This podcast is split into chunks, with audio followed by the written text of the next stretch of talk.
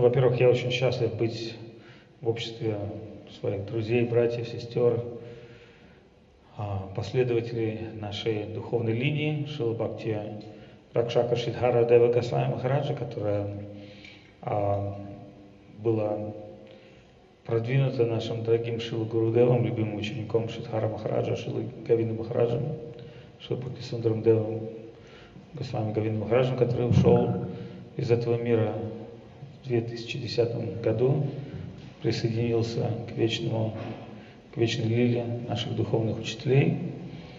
Мы знаем, что он был глубоко почитаем всеми вайшнавами Бенгалии и глубоко любим Шилы Бхактивиданта и с вами Прабхупадой, основателем Международного движения сознания Кришны. Мы знаем, что он был сокровенным а, последователем Шилы Шихара Махараджа, очень глубоко внутренним человеком и при этом великой личностью великого сердца, и, по сути дела, все, что вы здесь слышали, это не наши песни, это его песни, его культура, его вера, но соприкоснувшись с его личностью, мы обрели а, соприкосновение с этим планом бытия, и, а, может быть, пройдет еще много-много жизней, пока мы сможем оценить а, суть духовного послания Гауранги, потому что послание Махапрабху называется полноразвитый теизм. Да? Никогда еще Анарпита Чара Чарит Каруна Аватара, грубо говоря, с вами говорит, что никогда еще а, не было столь глубокого послания среди всех множества духовных концепций. Наиболее зрелыми считается ведические, ведическая культура, потому что ведическая культура является нитя дхармой или вечной религией, санатана дхармой. Да? То есть если одна церковь говорит, там, нам тысячи лет, другие говорят, нам две тысячи лет, третьи говорят, нам три тысячи лет – Веды говорят, Господь существует вечно, и вечно существует санатна дхарма, духовный путь. И это действительно очевидно, потому что рассматривая этот мир, мы видим, что осень, зима, весна и лето. Так а, мир устроен циклично, стрелка а, движется по кругу, поэтому вряд ли мы можем сказать, вот кто-то говорит, вот мир существует только с часа до трех. Да? Нет, мы можем сказать вечный циферблат, вечный поток, который идет таким круговым движением, день сменяет ночь, сезоны. И таким образом Эйнштейн, который говорит о вечном таком, о относительном времени, он говорит, что в высших мирах, в других планетах время течет по-другому, в мире людей время течет по-другому, и в мире бабочек однодневок время течет по-другому насеком, которому, насекомое, которому отведена одна секунда для жизни, проживает ее как, бы, как полную жизнь, ему кажется, что за эту секунду он, так сказать, живет, рождается, умирает, стареет, получает все блага, так сказать, существования. И также планеты и вселенные, они существуют, и когда приходит время, они уходят в непроявленное, это описано в Священных Писаниях. Но Господь и Дхарма, Господь и Его Дхарма существует вечно. Что такое дхарма? Дхарма э, переводится как одно из переводов, это религия. Но если мы сравним с современной религией, мы подумаем, э, в какой-то степени они являются ущербными. Поэтому многие люди, увидя какие-то ущербные элементы религии, говорят, я предпочту быть атеистом, или может быть даже Бог есть, но я не хочу иметь никакого дела с организованной религией, поскольку видно, что она ущербная в силу последователей, людей, традиций и так далее. Но если существует что-то абсолютное совершенное, также должна существовать абсолютная совершенная религия. И поэтому веды говорят джайва дхарма, или религия души, религия любви, то, что существует вечно. Так устроен этот мир, такова природа этого мира, что в вечном должны быть вечные категории. И вот, э, когда мы говорим о том, а, в чем суть нашей традиции, суть нашего учения, мы можем сказать, в первую очередь, это пробуждение наших вечных отношений со Всевышним. Эти вечные отношения заложены в нашей, глубоко заложены в нашей духовной природе. И какими бы мы ни были там людьми, мужчинами, женщинами, старыми, молодыми, мы никогда не перестанем искать любовь и взаимность в этом мире. И божественная любовь и божественная взаимность – самая высшая любовь, самая высшая взаимность, которую только можно описать э, как бы для бытия, да? Господь как источник всего и как любящий каждое живое существо. И каждое живое существо, будучи его частичкой, стремится к этой вечной абсолютной любви, а в каком бы положении оно ни находилось, будь то совсем опустившееся живое существо, которое, может быть, в силу кармы лишено свободы, сознания, все равно в глубине своей души ищет возлюбленного. Или существо, которое обрело совершенство и обладает духовным видением способностью любить всех живых существ и Господа. Все э, в этом мире, по сути дела, обладают одной и той же трансцендентной природой. Но, как говорят вайшнавы, есть пробудившиеся души, есть не пробудившиеся души, а есть те, кто в процессе пробуждения. Это мы с вами. Да? С какой-то стороны мы можем сказать, мы уже не совсем полные материалисты, хотя материальный мир материальные наслаждения и перспективы материального бытия привлекают нас, но тем не менее мы не можем в них до конца найти удовлетворение нашего сердца. Да? Чем бы мы, сколько бы мы ни съели, сколько бы мы ни сладили свои чувства, мы видим, что удовлетворение а, не может прийти из наслаждения. Удовлетворение приходит из жертвы. Мы начинаем чувствовать удовлетворение, когда мы отдаем, когда мы служим, когда мы жертвуем своей любовью. И высшее удовлетворение мы испытываем, когда мы делаем это ради высшей духовной цели. Таким образом, а, как бы мы, кем бы мы ни были, нас всегда будет, а, так сказать, наша духовная природа тянуть а, к тому плану бытия, в котором готовен наш дом.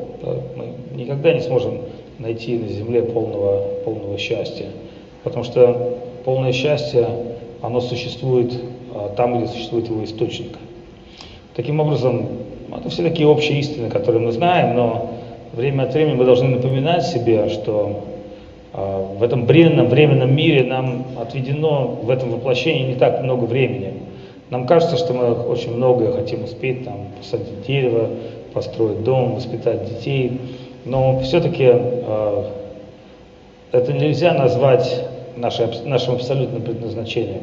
Наше абсолютное предназначение – это раскрыть то, что глубоко находится в глубине нашего сердца. И вот когда мы э, начинаем воспевать Санкиртан, Святое Имя, то Писание говорят «Чейты дварпана марджанам». Святое Имя способно очистить наше помутненное сознание, которое постоянно ассоциирует нас с временным физическим телом. Когда мы воспеваем киртан в обществе преданных, в какой-то момент ощущение того, что мы вечные души, должно проявиться в нашем сердце. И результатом воспевания святого имени Махамантры а не существует ничего более совершенного, чем Господь, и ничего не существует еще более совершенного, чем имя Господа.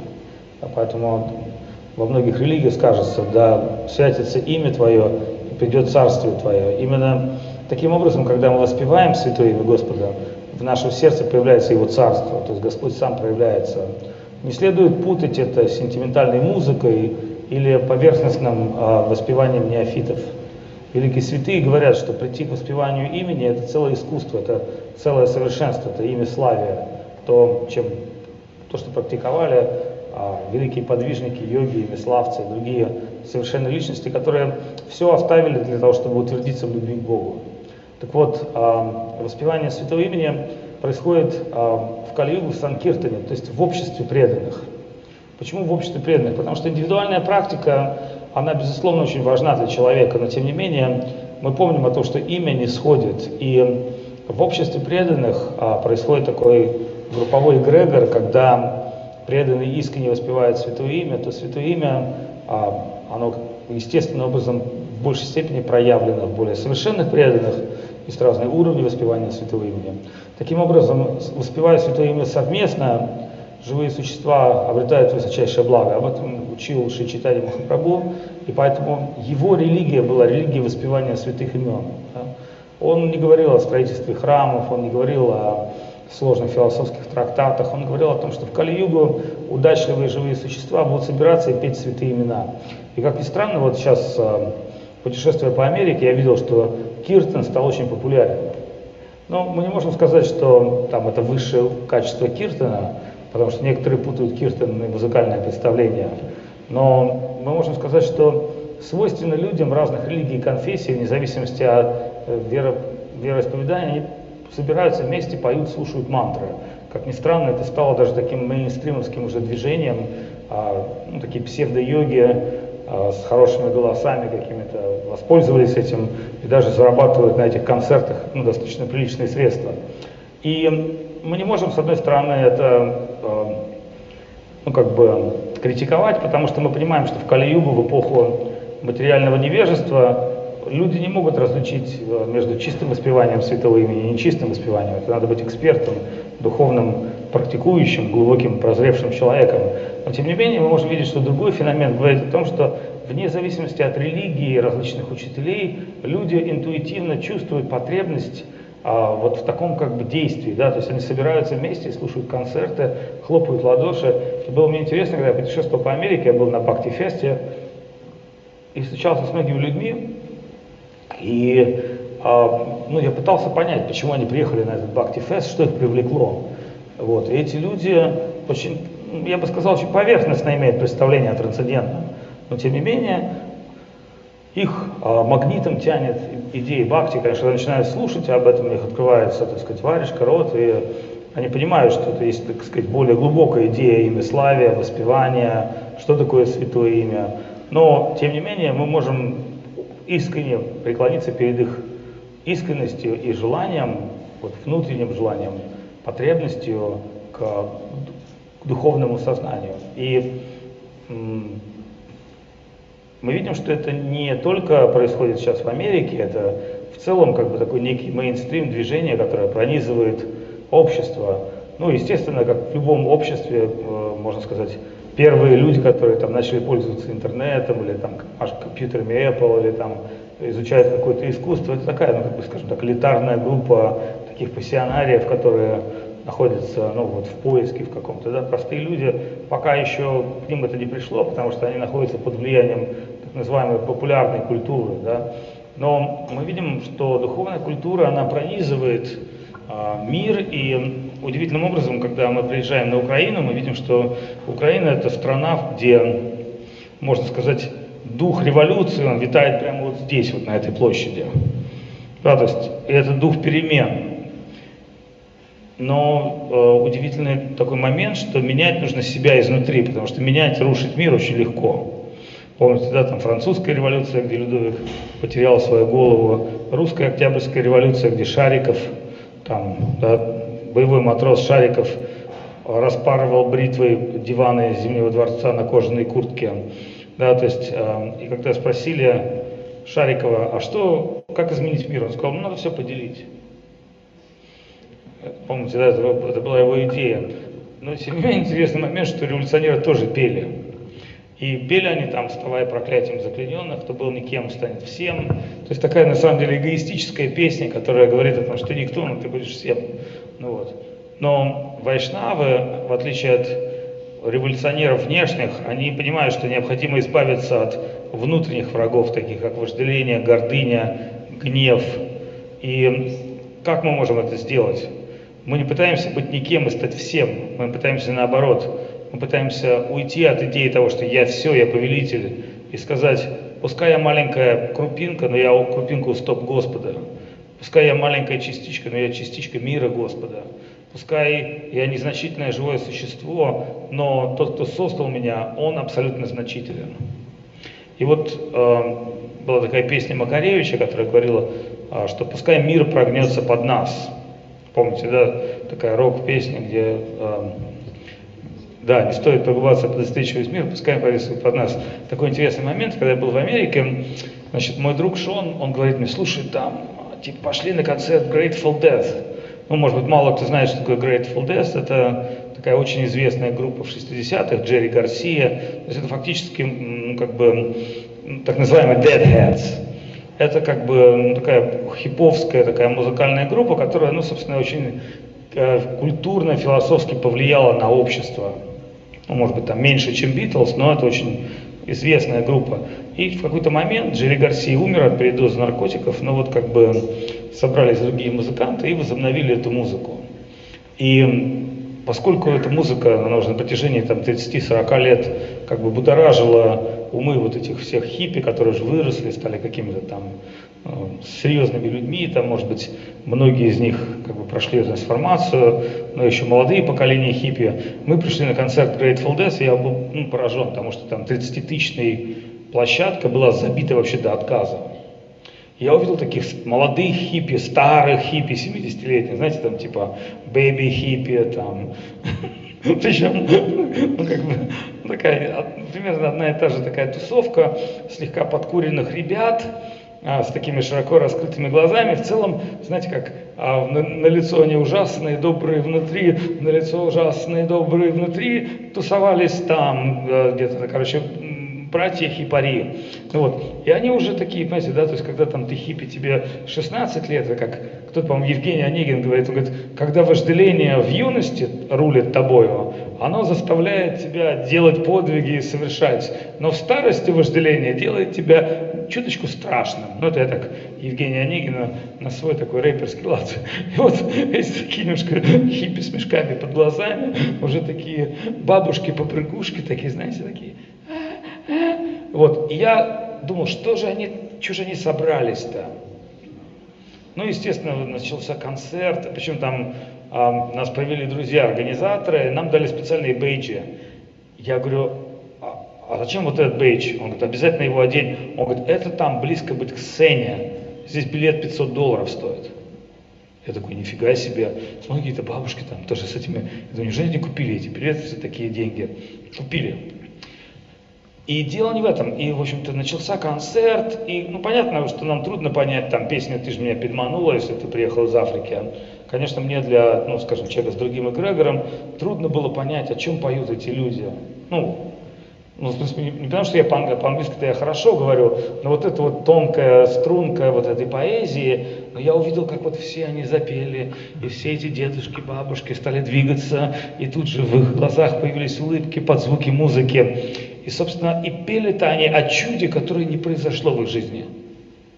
Понимаете, да? То есть, еще Битлз, он сказал в свое время, а, музыка может спасти мир. Но какая музыка? И вот увидев 30 тысяч хипарей, которые вот, они пытались вот быть счастливыми. Ну, в этот момент действительно, они, наверное, и были счастливыми на каком-то уровне. Но меня поразило то, что а, я не увидел ничего трансцендентного. И тогда меня мой друг, менеджер, отвел за стейдж и сказал, сейчас я познакомлюсь с чуваком, который написал все эти стихи. И такой интересный момент. Автор стихов Grateful Dead, он человек такой, который провел лет 30 в инвалидной коляске.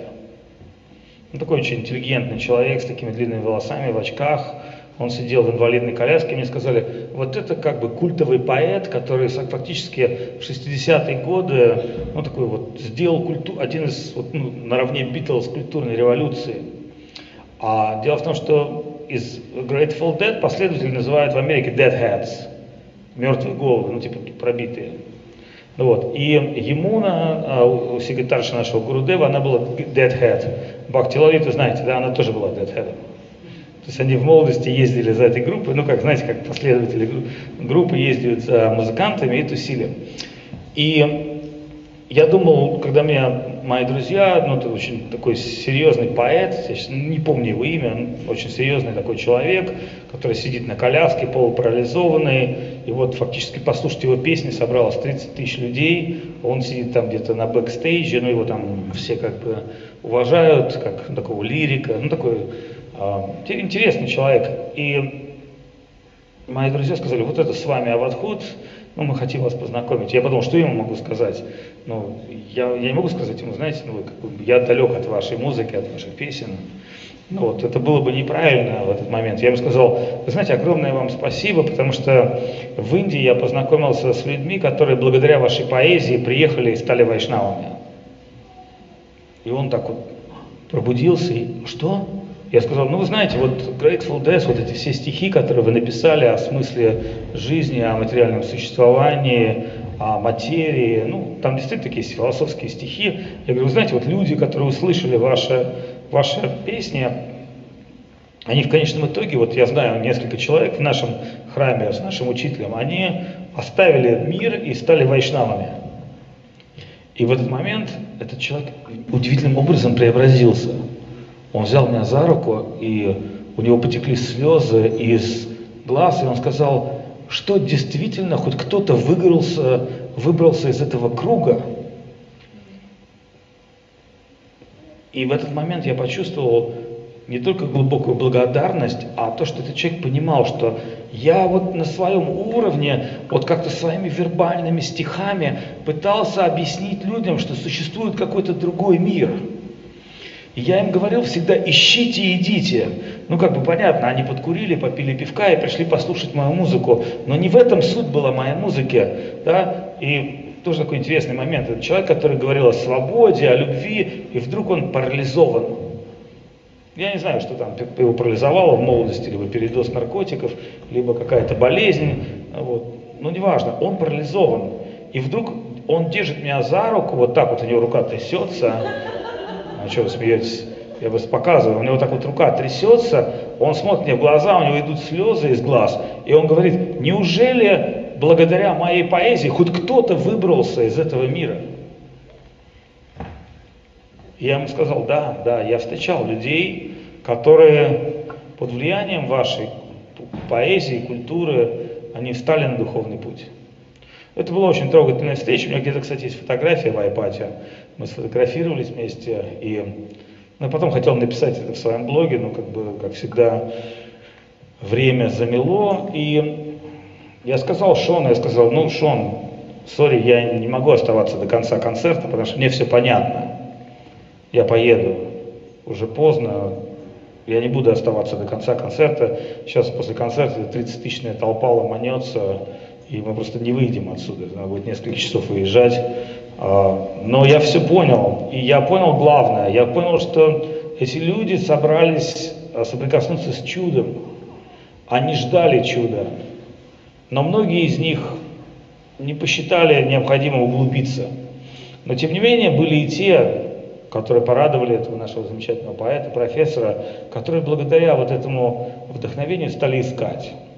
Так вот, к чему я это все хочу сказать? Потому что ведь э, не вопрос стоит там того, что та музыка популярна, эта музыка популярна, та там певица или тот исполнитель затрагивает какие-то наши внутренние струны нашего сердца. А суть состоит в том, что до какой степени это Санкиртана а, она вдохновляет нас на внутренний поиск, на трансформацию. И вот именно внутренний поиск, трансформация, это то, что является необходимой частью нашего бытия.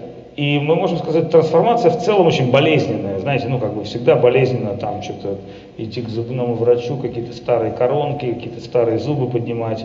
Или всегда болезненно трогать какую-то там, ну, хоть и, хоть и злокачественную, но опухоль. А, вроде как-то с ней уже и жить можно. Но тем не менее, врач, он говорит, что необходима операция.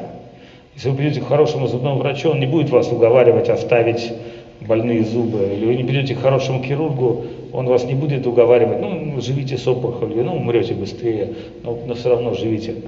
А вас, вам будут говорить, что необходима трансформация, и, возможно, в какой-то степени это будет болезненным процессом.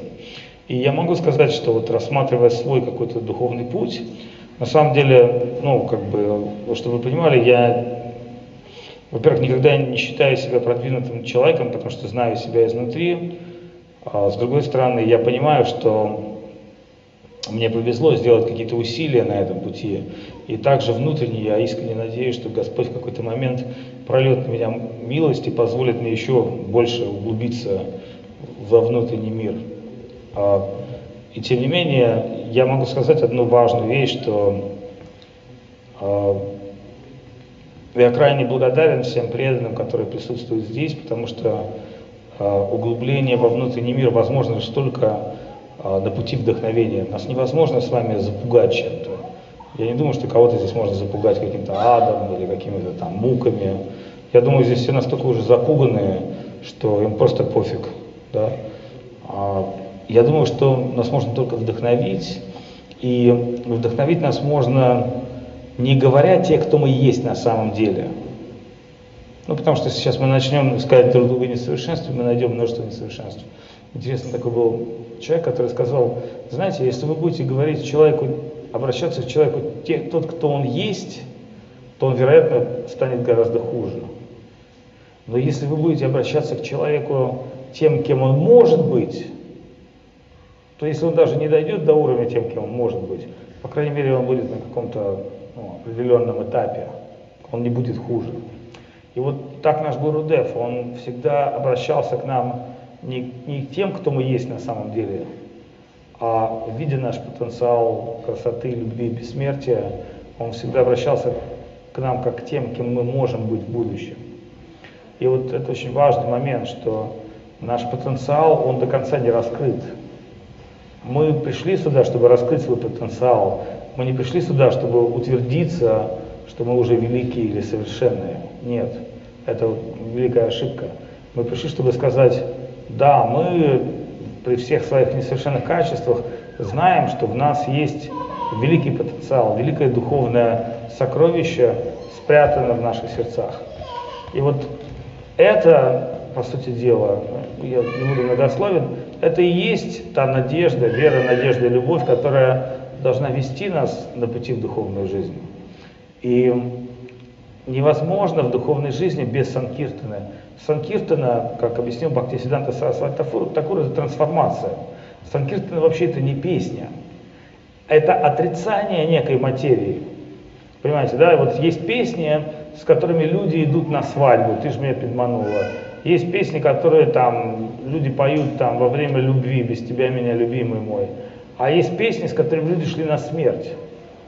Помните, да? То есть песни же не только для праздников. Люди шли на смерть с песнями, и эта песня, она заставляла их оценить то, ради чего они умирают. А есть песня, которая, это песня сердца, песня, которая приходит из глубины души человека. Это не красивый какой-то концерт и не какая-то приятная мантра, которая там принесет тебе деньги, богатство и успех. Это некая способность оценить Всевышнего и прославление Его имени, потому что Он единственный, кто достоин прославления. Когда мы прославляем себя, мы становимся ниже и хуже, мы деградируем. Но когда мы прославляем Господа и преданных, мы обретаем тот самый план бытия, на котором должна существовать душа. И вот э, поэтому мне очень приятно, что в канун Дня явления Шилугавида Махараджа, нашего духовного учителя, мы здесь, в обществе преданных, друзей, и, можно сказать, в такой духовной, семейной обстановке. И это, может быть, не значит, что мы там не знаем всех по имени или там не знакомы близко с, те, с некоторыми людьми, которые пришли сюда. Семья это, это совершенно другой момент. Это когда ты приходишь тебя обнимают и говорят, добро пожаловать домой. Такой интересный, вы знаете, фестиваль Burning Man, и мы постоянно на Burning Man делаем площадки. И на Берлинге, ну, вообще все, кто, это, все, кто, ну, скажем так, бернеры, все, кто на этом фестивале, они знают друг друга. И это как бы такой тайный знак, типа, а, вы тоже бернеры, все круто, ребята, заходите. Так вот, на Берлинге там такой прикольный момент, ты ничего не можешь э, с собой ты ничего не можешь купить, ничего не можешь продать, и ты все должен с собой увезти обратно из пустыни. И на Берлинге, это, чем интересен фестиваль Burning Man, помимо искусства, музыки, там, наркотиков и а, экстравагантных личностей, он интересен тем, что туда все приезжают служить и отдавать. То есть, когда ты придешь на Берлинге, ты скажешь, мне нужен стакан воды, 10 рук тебе дадут стакан воды. Понимаете, да? То есть, ну, как бы люди живут в материализме, но собираются один раз в пустыне, чтобы отдать. И вот он такая как бы феномен, а в когда ты приезжаешь туда, тебе говорят, добро пожаловать домой, и тебя обнимают. А ты можешь долго-долго ждать в очереди на машине, может быть, 10-15 часов, потому что заехать, там 80 тысяч машин пытаются заехать одновременно в пустыню. Там все очень четко организовано. Но когда ты уже заехал, ты обязательно должен выйти, и тебя обязательно должны обнять и сказать, добро пожаловать домой. И вот в этот момент все твое вот это напряжение, сколько я ехал, сколько я пытался заехать, сколько я стоял в этих пробках, оно в какой-то момент, вот эта струнка, пиу, о, наконец-то я на Бернинге, наконец-то я на этом сумасшедшем пространстве, где скоро начнется праздник. Это, конечно, такая материалистическая идея, но если сравнить ее с духовной идеей, то мы можем сказать так же, друзья мои, сколько бы мы ни стояли в пробках миллионов жизней, до пути к миру божественного, придет как какой-то момент, тот момент, когда нас обнимут и скажут, добро пожаловать домой. Сейчас, возможно, мы не чувствуем какого-то внутреннего духовного роста, не чувствуем движения, кто-то начал духовную практику, может, его там перло там год-два, а потом его перестало переть. Ну, так бывает у людей. Энтузиазм проходит. Но это лишь только поверхностные облака ума. Если мы обретем глубокую милость, если мы не будем совершать оскорбления, если мы будем пытаться подлинно практиковать и сохраним вот этот энтузиазм, даже если мы находимся в какой-то духовной пробке, в каком-то духовном кризисе, даже если нас сегодня там что-то вот не вставляет трансцендентное, а больше интересует что-то мирское, но если мы продолжим свою внутреннюю такой духовный поиск и практику, в какой-то из жизни нам скажут «welcome home». Вот, я хочу вас всех поздравить, потому что гипотетически мы с вами все встали на этот духовный путь. И, возможно, мы уже, ну, мы не знаем, да, когда ты стоишь в очереди, ты не знаешь, как близко ты подъехал. День, ночь, ты не знаешь, сколько ты продвинулся. Ну, это очень трудно оценить себя, свое какое-то духовное состояние.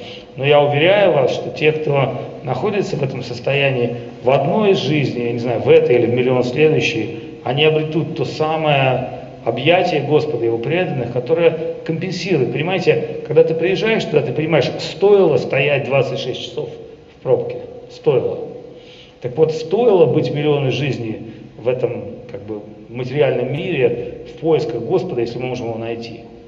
И найти его не как э, не знаю, какой-то там феномен, который поддерживает жизнь, дает свет. Нет найти его как возлюбленного, как друга, как самое родное живое существо. Ведь это единственное, что мы ищем в своей жизни, это подлинного возлюбленного. И предаться своему возлюбленному мы хотим не, там, не отчасти, а полностью отдать себя, полностью посвятить самого себя любви. Вот. А, вот такая вот история. И какое бы хотим благословение попросить? Мы хотим попросить благословения, чтобы у нас всегда был энтузиазм искать, чтобы ничто в этом мире не, так сказать, ограничило наше стремление к божественному. А то, что мы будем совершать ошибки, это, как сказать, Бхагавадгите Кришна говорит, материальная деятельность не может быть безошибочной. Любые существа совершают ошибки. А мы всегда будем совершать какие-то ошибки, но не суть в этих ошибках. Суть в том, что мы должны верить в слова гуру, который видит в нас больше, чем мы видим в себе. Но для этого необходимо избавиться от гордыни. Гордыня является величайшим а, врагом на пути к стремящегося. Да? Что такое гордыня? Гордыня, она появляется, когда мы видим какие-то свои первые успехи, и тут же наше эго говорит, я такой великий, я... Помните, лягушка, которая раздувалась она пыталась надуться, потому что она хотела сравнить себя с Луной, но в итоге она лопнула. Поэтому вот как избавиться от гордыни, да, ну, необходимо саду санга, святое общение, необходимо сравнивать себя не с низшим, а сопоставлять себя с высшим. Необходимо говорить, ну вот я уже там не пью там две недели, я стал великим йогом, или там я вегетарианец уже как там три дня или три года. Нет, необходимо говорить себе так, сколько, сколь прекрасно божественное, сколь велики святые, сколь велико их сердце, сколь велико их сострадание. И тогда мы всегда будем говорить, но я при этом, конечно же, несовершенен. Но это не значит, что осознание нашей несовершенной природы должно заставить нас переставать практиковать духовную жизнь. Наоборот, мы должны говорить, да, этого недостаточно, но я буду искать, я буду стремиться, я буду стяжать милость Господа. Ну вот такие простые слова, не знаю, мне трудно читать какие-то жизнеспасительные лекции. Вообще последние несколько лет моей жизни, мне кажется, я настолько уже далек от духовного, настолько всяких событий в жизни внешних происходит, что ну, я либо путешествую, либо занят какими-то там проектами, но время от времени мне удается где-то вот остановиться. А, у меня, кстати, очень хорошо идет какие-то духовные внутренние процессы, когда я пощусь. То есть я в какой-то момент я перестаю есть, это редко бывает. Ну, вот. Но то есть, я останавливаю какую-то внешнюю деятельность, но в этот момент, когда я пощусь, я начинаю рано очень ложиться, вставать, спать, рано вставать, у меня появляется какой-то такой момент углубиться в книги, в писание, в лекции. И вот какой-то момент жизни такой, а, я как раз и оцениваю вот эти встречи, общение, вдохновение. Ну вот, я понимаю, что это было очень ценно и важно для меня. Но сейчас я просто пытаюсь это пережить вновь, пытаюсь это как-то пропустить через себя, потому что ну, человеку нужно а, отойти от какой-то внешней деятельности, чтобы оценить что-то внутреннее. Вот, ну так у меня в жизни происходит. И я вот на самом деле думаю, думаю все больше и больше, а когда же у меня будет такая возможность полностью посвятить себя духовной жизни а, и, может быть, меньше посвятить себя какой-то жизни внешней. А, и я начинаю понимать, что все зависит от Господа, от Его милости и от милости Его преданных. И я думаю, что если я буду готов к этому, это придет ко мне. И также каждый из вас. Одна женщина мне сказала сегодня, вы знаете, там, вот мне приходится мужу готовить мясо, у меня там родились дети. Ну, вероятно, знаете, как в духовной жизни все хотят что-то, а Господь, Он знает наши внутренние желания нашего сердца. И вот, ну, иногда Он исполняет наши внешние желания, иногда наши внутренние желания. Знаете, есть такое выражение, бойтесь ваши желания, они могут исполниться. И вот, ну, я помню, когда эта женщина подходила ко мне, она говорила, что вот мне, вот, собственно, хочется чего-то такого духовного, а тут она говорит, ну, у меня двое детей, там, муж, мне еще ему мясо приходится готовить. Ну, и я понял, что, ну, Господь исполнил ее желание, она хотела выйти замуж, она хотела детей, Господь ей это дал. Но я понял, что обретя эти внешние какие-то вот, ну, желания свои, в ее сердце все равно есть духовное желание, которое еще Господь не исполнил, потому что она еще не готова к этому духовному желанию, она еще не поняла, что это самое главное для нее. Да? Но так устроена наша жизнь, что мы должны соприкоснуться с каким-то препятствием, антитезисом, чтобы потом разочароваться в наших собственных желаниях и прийти к какому-то духовному внутреннему поиску. Поэтому не думайте, что если вы сейчас находитесь в каких-то материальных обстоятельствах, которые не дают вам э, практиковать духовную жизнь или гнетут вас, или мешают вам, это плохо, это хорошо. Это хорошо, потому что главное это наше желание, чтобы у нас оно сформировалось. А внешние обстоятельства, они всего лишь навсего, как говорится, как сказал Ницше, все, что не убьет тебя, сделает тебя сильнее. Но суть в другом. Суть не в том, что мы должны стяжать какие-то материальные реалии, а суть состоит в том, что мы должны искать божественное вдохновение. Как бы тяжело нам не было во внешнем мире, а всем тяжело. Внешний мир – это мир страданий. Ну вот, даже самые богатые и счастливые э, артисты паразитических сериалов здесь плачут. Помните, да? Рабыня Изаура, там, какие-то там сериалы о красивой жизни, и вдруг оказывается, что эти богатые и красивые люди, они мучаются. Вот. И может быть даже мучаются больше, чем мы. Потому что когда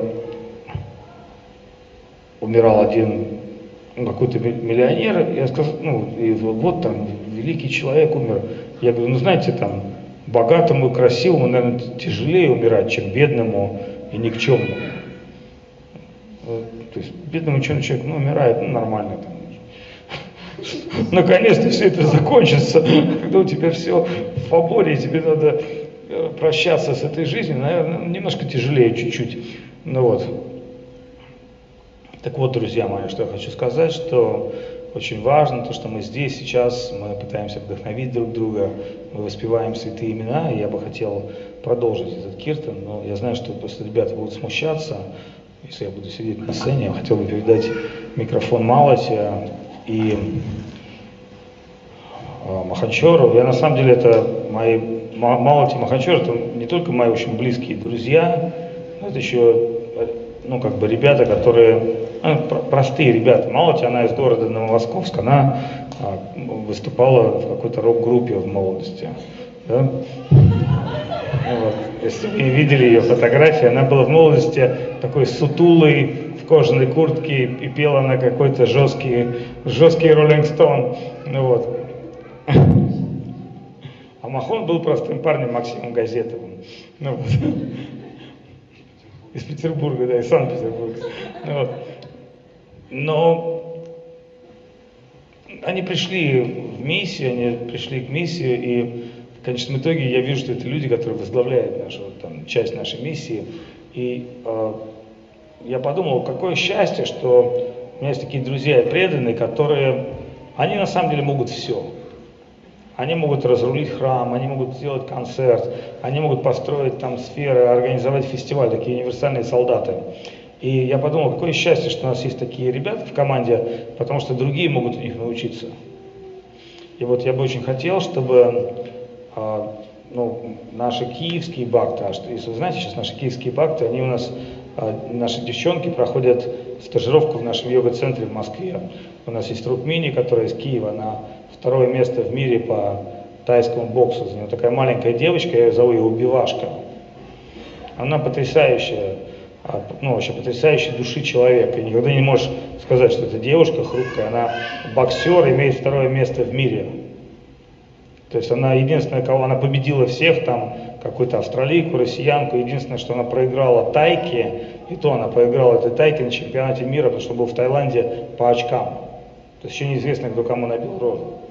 Ну, ну вот, ну просто по очкам, может, она пропустила пару, пару ударов. Ну вот. Но она удивительного сердца человека. И а, вот я очень счастлив, что да, такие люди есть, и они как-то пришли чтобы что-то сделать, чтобы что-то отдать. А, ну, великие люди, по большому счету, да, она могла бы иметь какую-то спортивную карьеру, стать тренером, быть звездой, там, ну, понимаете, да, звезда, девушка. Но она сказала, нет, я хочу служить, я хочу отдавать, я хочу научиться. И вот а, поэтому у нас такая команда, там, Москва, Киев, Питер, Таиланд, Америка, Индия, неважно, в нашей команде люди со всего мира. Но эти люди, они откристаллизованы тем, что они как бы пришли, чтобы что-то отдать. Вот, и поэтому я глубоко преклоняюсь перед этими мальчишками, девчонками, которые, ну, я очень счастлив вообще, потому что мое поколение испорченное, мои все друзья, они умерли уже давно. Кто от музыки, кто от наркотиков, кто от гепатита С, кто от жизни. Такой, я родился в Summer Life, 69 год. Ну, в самое ужасное время, там, союз, перестройка, развал. И поэтому мое поколение, это поколение даймидж людей, больных людей, по сути дела.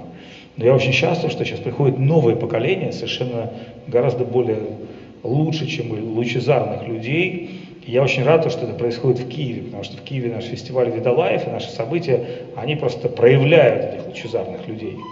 Людей, которые вообще другого, я бы сказал, дети индиго или молодежь, которые вообще другого плана. Я понимаю, что, в принципе, будущее за ними там, не за этими там, олигархами, политиками, старперами, ну, моего возраста уже, да, упырями, а вот за этими светлыми людьми, которые совершенно из другого теста сделаны.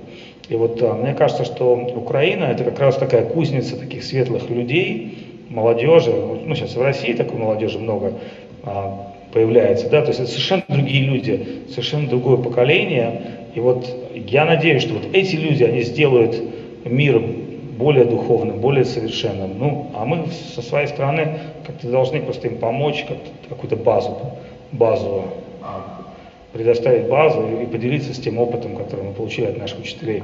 Большое спасибо, мы продолжим наш киртан. Я, к сожалению, должен выйти там э, и зайти. Мало. Может, можешь подержать?